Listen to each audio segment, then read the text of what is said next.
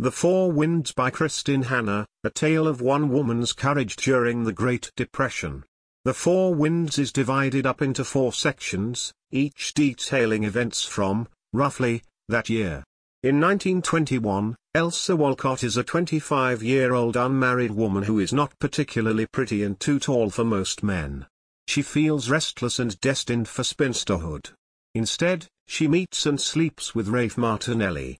When Elsa gets pregnant, her father disowns her, and Rafe's parents, Tony and Rose, tell him to marry Elsa. Rafe dreams of leaving for the big city, but does his duty.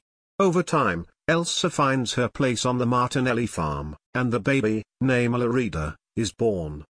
By 1934, Loreda is 12 and has a difficult relationship with her mother. Elsa and Rafe now also have a son, Anthony, and, 7.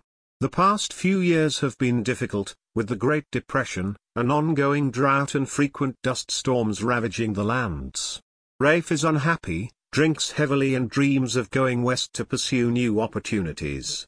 Loreda longs to leave as well, and she prefers her father's dreams to her mother's dreary, joyless work ethic. One day, Rafe abandons them with only a note. As the drought continues, their animals die and supplies run out. After a week-long dust storm, Ant is severely ill due to inhalation of dust. The doctor says he must leave to survive, so Elsa packs up the household into the car. Before she departs, Rose and Tony announce they won't be going. Instead, they are staying to take a governmental payment to grow grass as part of a soil conservation plan to help save the farmland of the Great Plains, Uncertain and scared, Elsa reluctantly leaves with the three of them embark on the ride towards California. They are disheveled and unkept by the time they arrive, and people are rude to them.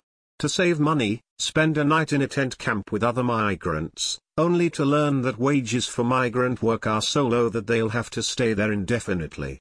They befriend Jean, who is pregnant, and Jeb Dewey, who show them the ropes. Elsa ends up doing seasonal field work for larger farms.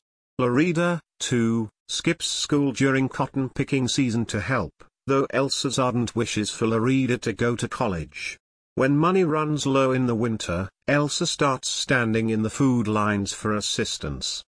In 1936, Jean goes into labor, but the hospital refuses to admit migrants like her, and the baby is stillborn. The death of the baby is the last straw for Loreda, who hates their life there. She runs away and hitches a ride with Jack Dewey, who works for a communist organization, Workers United. They stop off at a meeting, and Loreda is inspired by the cause. With a new sense of direction, Loreda no longer wants to run away and goes home. When a flash flood hits the migrant camp, everyone there, including the Martinellis, lose everything. Jack helps the Martinellis move into a cabin on camp for a large farming operation, Welty Farms, while also encouraging Elsa to unionize its workers. Despite Loreda's interest in the cause, Elsa firmly resists. Elsa soon realizes that Welty's camp is designed to keep their workers poor and indebted to them, but she doesn't want to risk her job.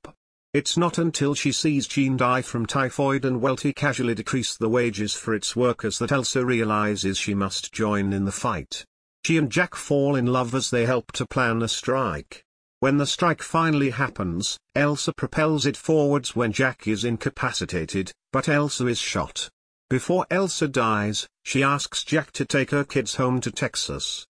In the epilogue, in 1940, Loreda has been living in Texas. She misses her mother. The book ends with her about to return to California to become the first Martinelli to go to college.